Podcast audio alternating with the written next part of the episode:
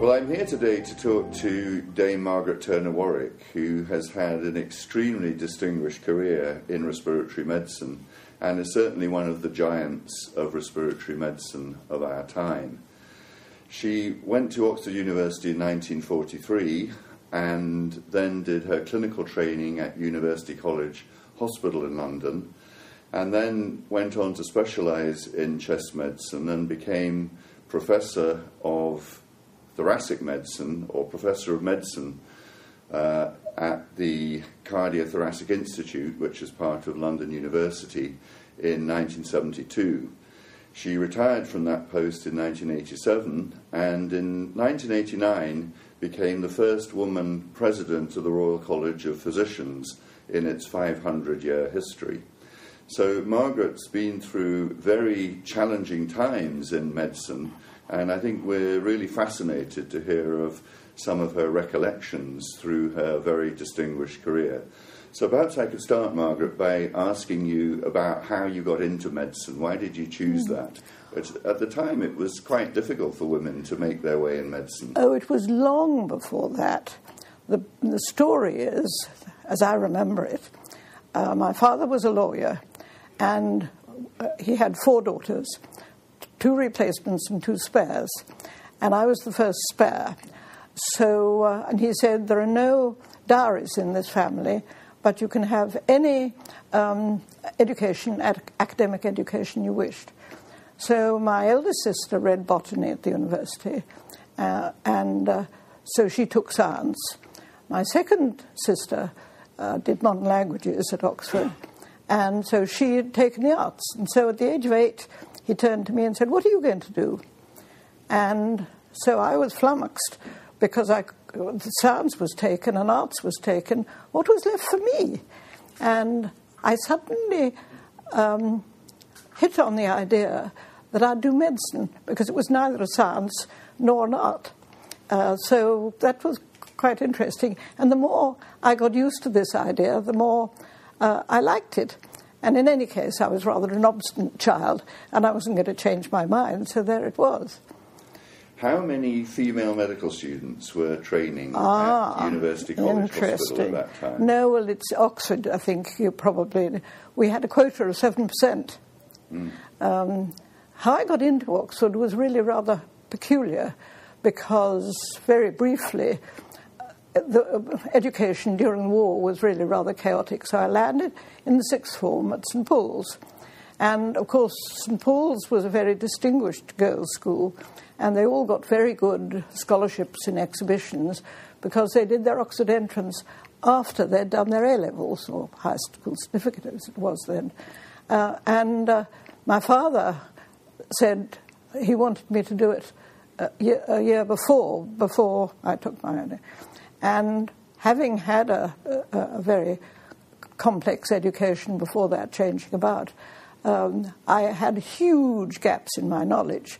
And there was really a great row between my dad, who said that he wanted me to take the Oxford entrance a year early, and the headmistress, who was a very good lady, who said, none of our girls do the Oxford entrance because I expect them all to get scholarships and exhibitions.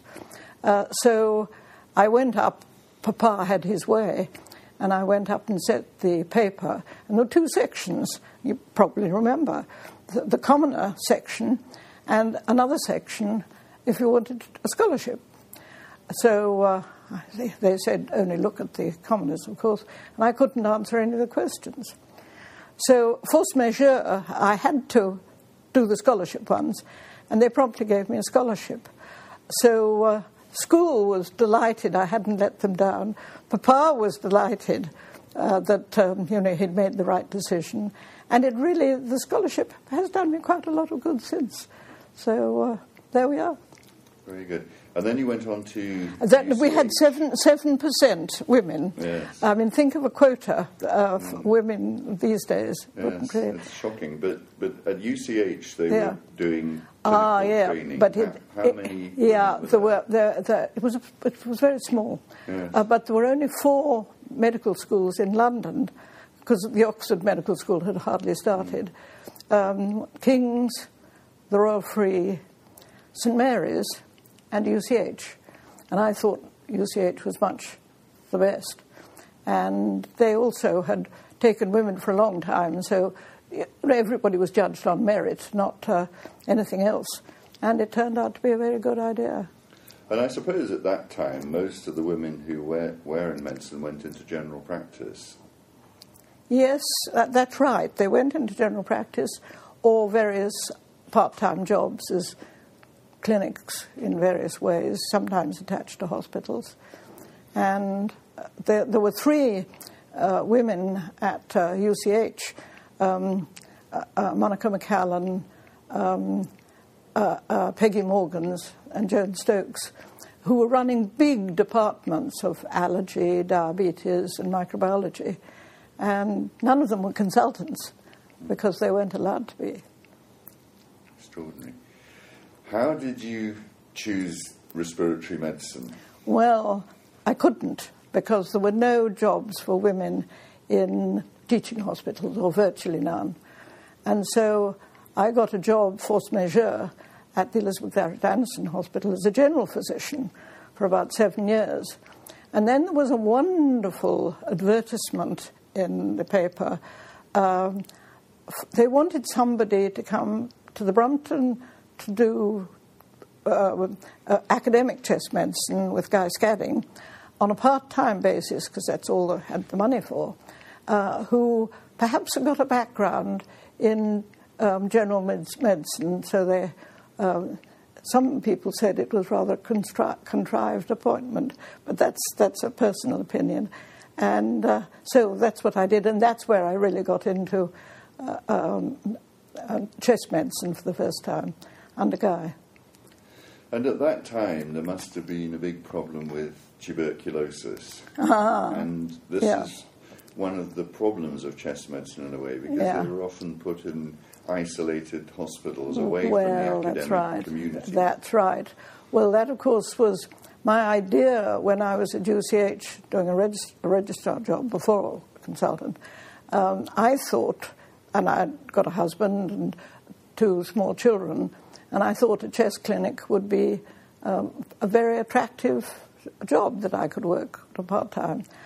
Unfortunately, my chiefs at the time, Howard Nicholson and Andrew Moreland, thought it was a thoroughly bad idea and sort of steered me away from that. But then, of course, they were right for the wrong reason. I couldn't do chest medicine because they all, chest clinics, because they all closed because tuberculosis had been cured. So it's interesting to see how things have changed now. But you followed unusually for that time, for a woman in medicine, an academic career. Was that a problem? I mean, you must have come across a lot of prejudice. No, I didn't. I think one was trained really at Oxford that if you're in such a minority, there's only one way to survive, and that's to ignore gender. And so, you know, one had been trained well. So I took no notice. Well, but realising that, of course, there weren't some jobs that you would just fail at. Yes. And so just going to your research now, because I'm interested to hear about the early days of respiratory research. One of your big interests has been asthma over the years. And what was happening in asthma research around the time you started? Well, it's very interesting, because there was the Asthma Research Council, wasn't there, that really was promoting asthma research from early days, I think.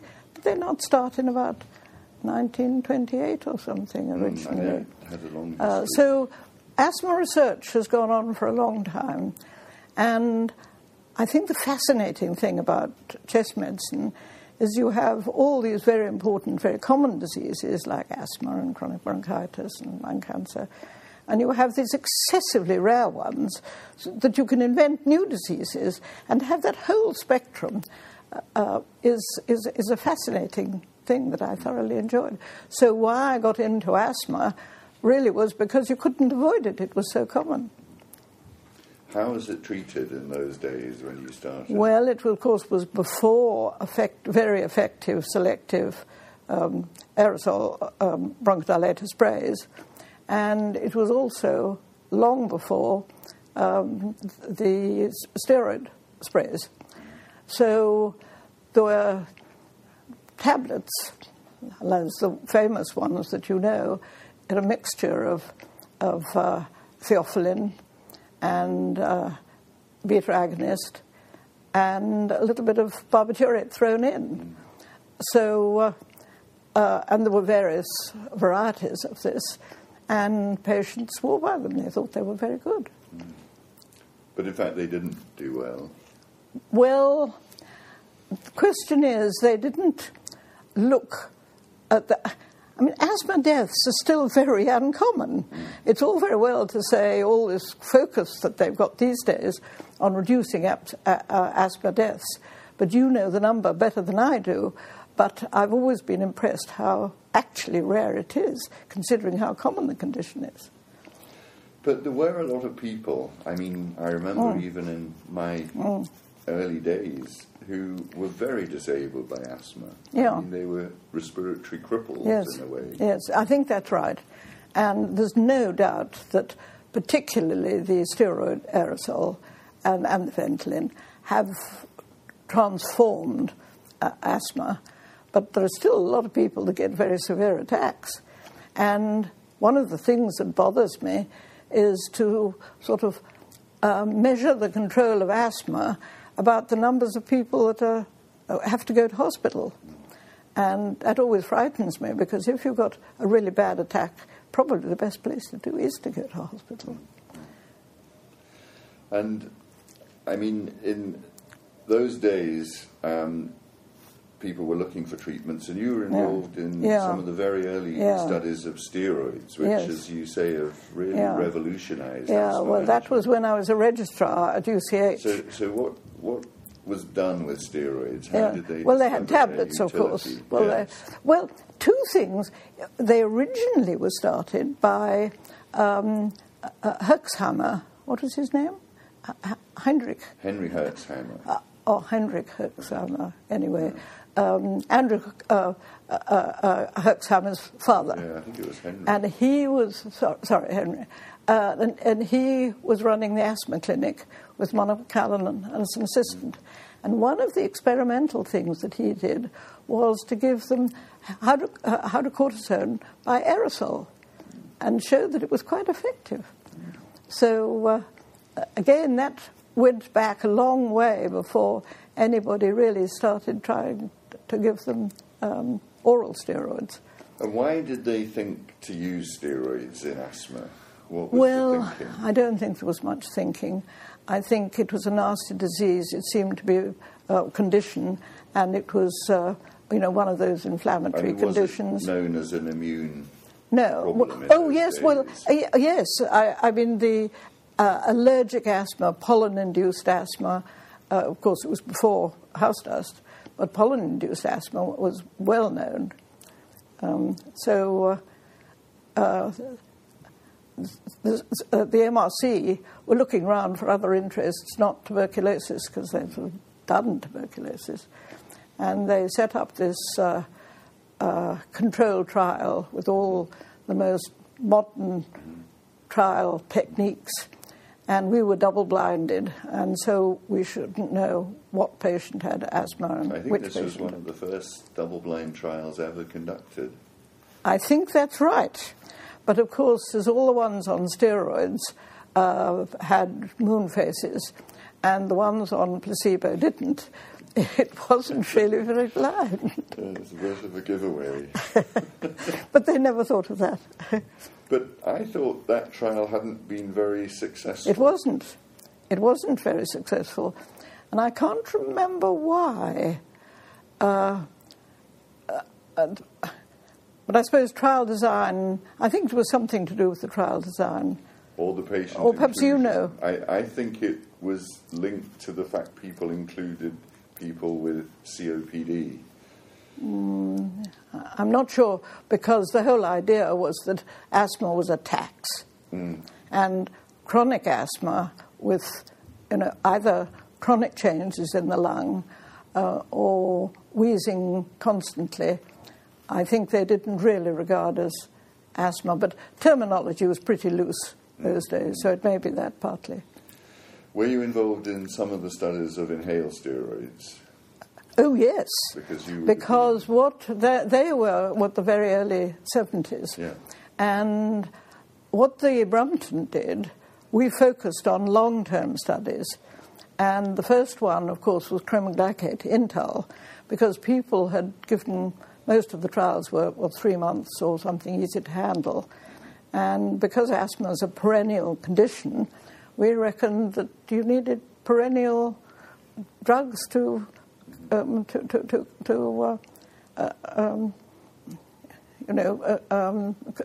satisfactorily monitor it. Mm. So we tried the long term on Intal, cremoglycate, and then when we came to the long term steroids, it was the days when the different firms at the Brompton were very individually consultant led. And they didn't have much to do with each other. In fact, nothing at all. And I wanted to collect, as Professor of Medicine, as many, or perhaps I was a senior lecturer at the time, as many patients as I could. And I tried to ask all the 8 physicians at the Brompton whether they would contribute their patients. And 2 of them, and I won't mention their names, said, well, not on your Nelly, or words to that effect, because they didn't hold with things like trials, and they just looked after patients. And then everybody else joined in. And then I was attacked one day in the car park, I remember it well. Why none of my patients in this Brompton trial? So I said, would you like us to? And so we got them all in. And one of the sort of triumphs of my life, of totally no consequence, was that we really did set up the idea that in long-term trials you needed all the physicians to work together. So we got as many patients as quickly in one centre, which was a good way of running trials. One of your famous observations was to recognise the importance of nocturnal asthma, yeah, and the use of peak flow charts, yeah, which, yeah, of course, developed, yeah, a lot. How did you, yeah, come into this area? Well, of course, it was very easy because, again, having a long interest in long-term patterns of disease and how you monitor them, luckily the peak flow meter came in so patients could have them. And we could monitor them day by day in hospital and when they went out. And so it was a natural, really, that the only problem was how you analyse these charts at the end, which is not altogether easy. And that, of course, led to the other thing that I was quite keen on, which was the various subsets, not only nocturnal asthma, but the morning dipper, and the ones that their peak charts went all over the place, the brittle asthmatic, mm, and the irreversible asthmatic that now call COPD, I guess. And so these subsets of asthma, mm, and different treatments for them, I think was quite, I found it fascinating. Well, this has now become very fashionable. Mm. It's called personalised medicine now, but I guess it's the same sort of thing that you started. It's taken 40 years to catch on. Absolutely. Now, the other area where you made major contributions, mm, was in interstitial lung disease, mm, which were seen as quite rare diseases, mm, at the time, but, mm, now are recognised to be much more common. Mm. Could you tell us about some of your research in that area? Yeah. Well, that started because when I was senior lecturer, I was looking around to what sort of area I should work in, and as I didn't understand physiology, and most academics in respiratory medicine were physiologists, immunology seemed to be a very interesting thing. And so I worked closely with Deborah Doniach and got into autoimmunity.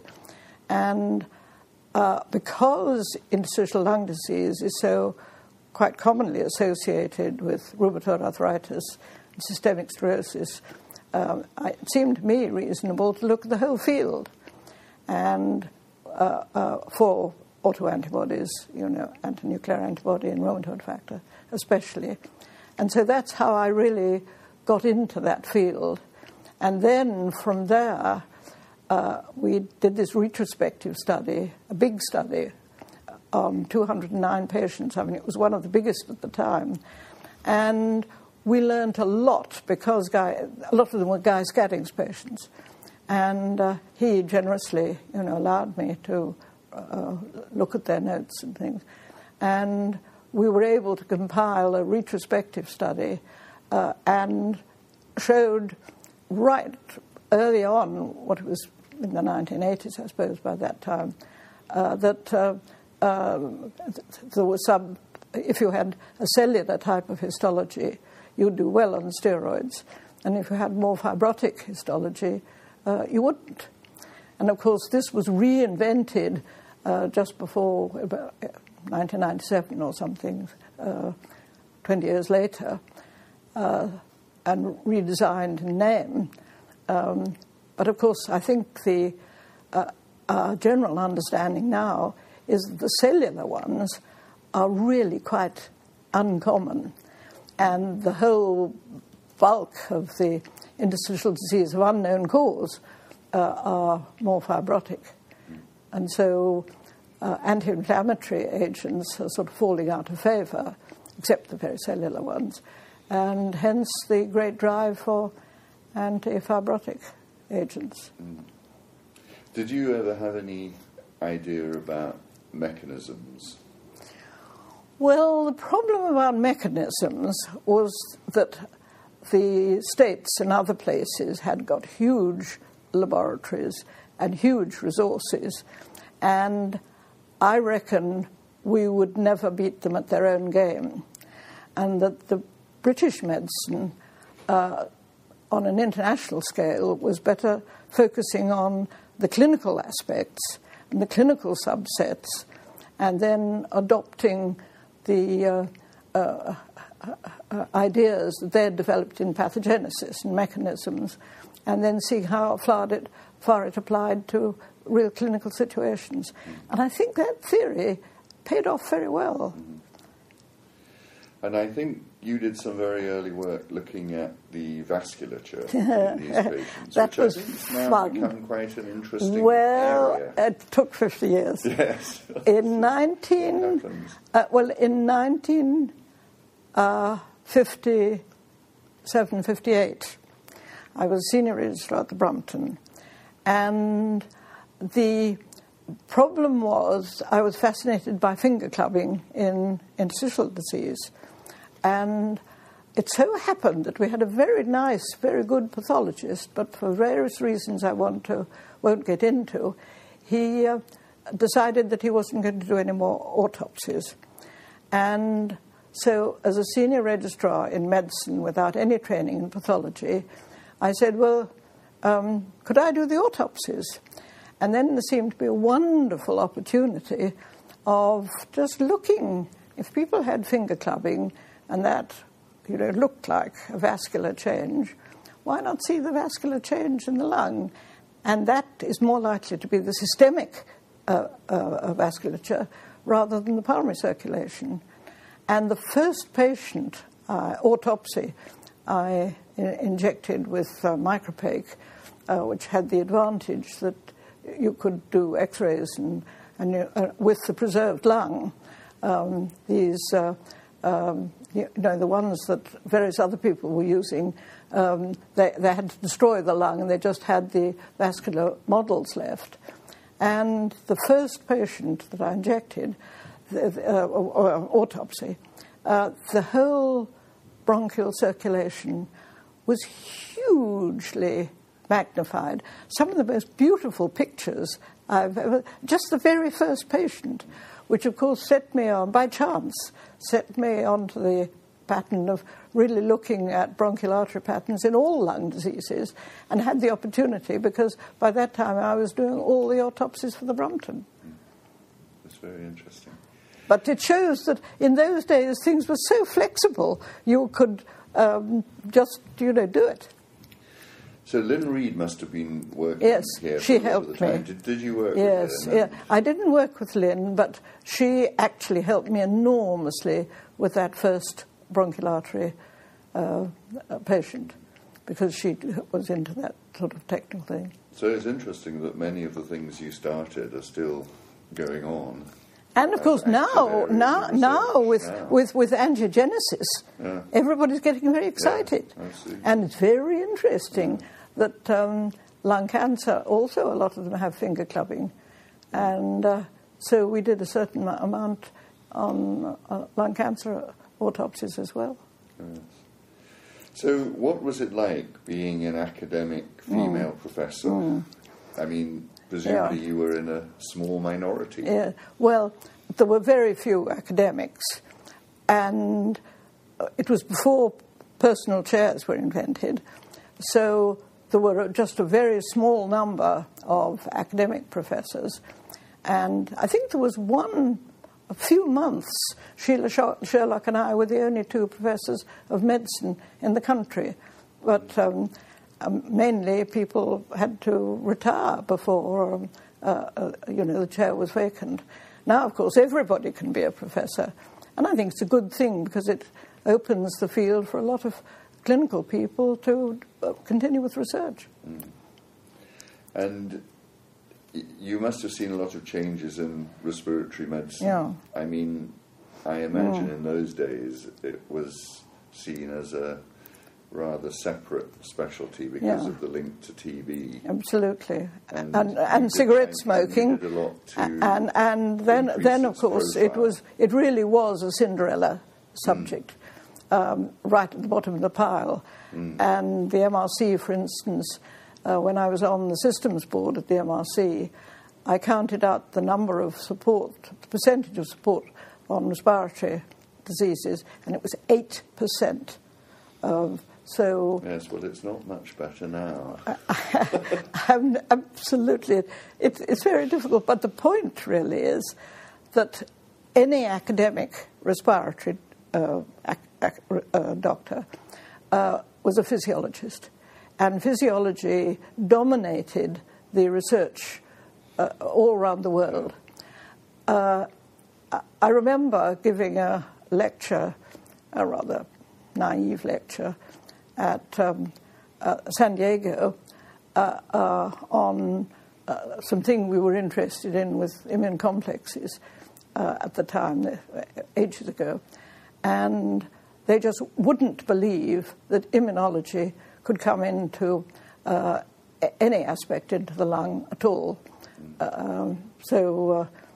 It was quite difficult. So that really, as professor of medicine, I focused on planning the Brompton and the Department of Medicine should encourage people to specialise in other research areas, not physiology. I think we went too far, actually.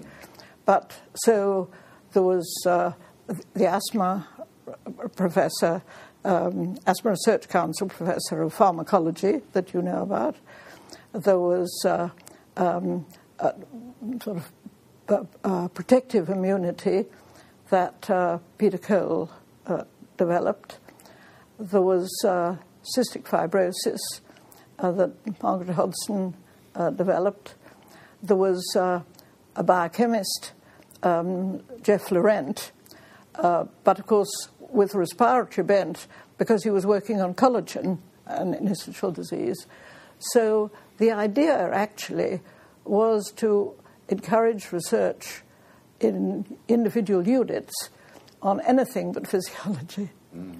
So just very briefly to go on to your future, the career after you left the Brompton, you were elected as the president of the Royal College of Physicians, which is an extraordinarily powerful position in medicine. Yeah. And what did you achieve in that role?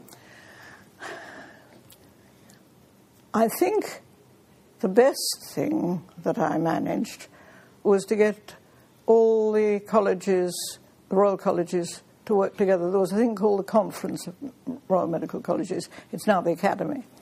And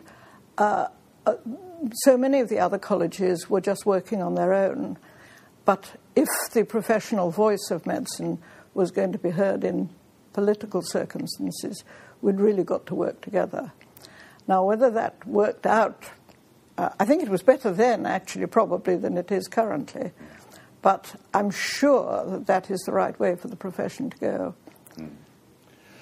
And a question to finish up that we've asked everyone in this series is, what advice do you have for someone starting out now in respiratory medicine? I think what respiratory medicine or research medicine? Well, I was thinking of respiratory medicine including clinical and research. Well, I think really that the ideal would be that they should be, if they're practicing physicians, they should all have a research interest. And particularly if they're going to be working at a tertiary referral hospital or a really sort of premier hospital, then I think everybody should do a ward round so that they look at each patient and say what we've learnt from them. And that tends, and then they have ideas on really the natural experiments of nature. So learn from the patients, listen to the patients. Absolutely, and not only listen to the patients, but they hold the keys to so much if you can just spot them. And I think there are two other things. One is to make some observations before you have a hypothesis, because the idea you can't do any research now without a hypothesis. Well, if it's based on no basic work, it won't get very far. So there's no harm in having some real observations. What are the real questions? And then establishing the hypothesis, and then go for it. And the last thing is reading the journals with all the computerized electronic journals. I've noticed there's a terrible habit for them reading the summary but not reading the paper. And if you don't read the paper, you don't read the methodology, and so you don't see the gaps in what somebody else has done.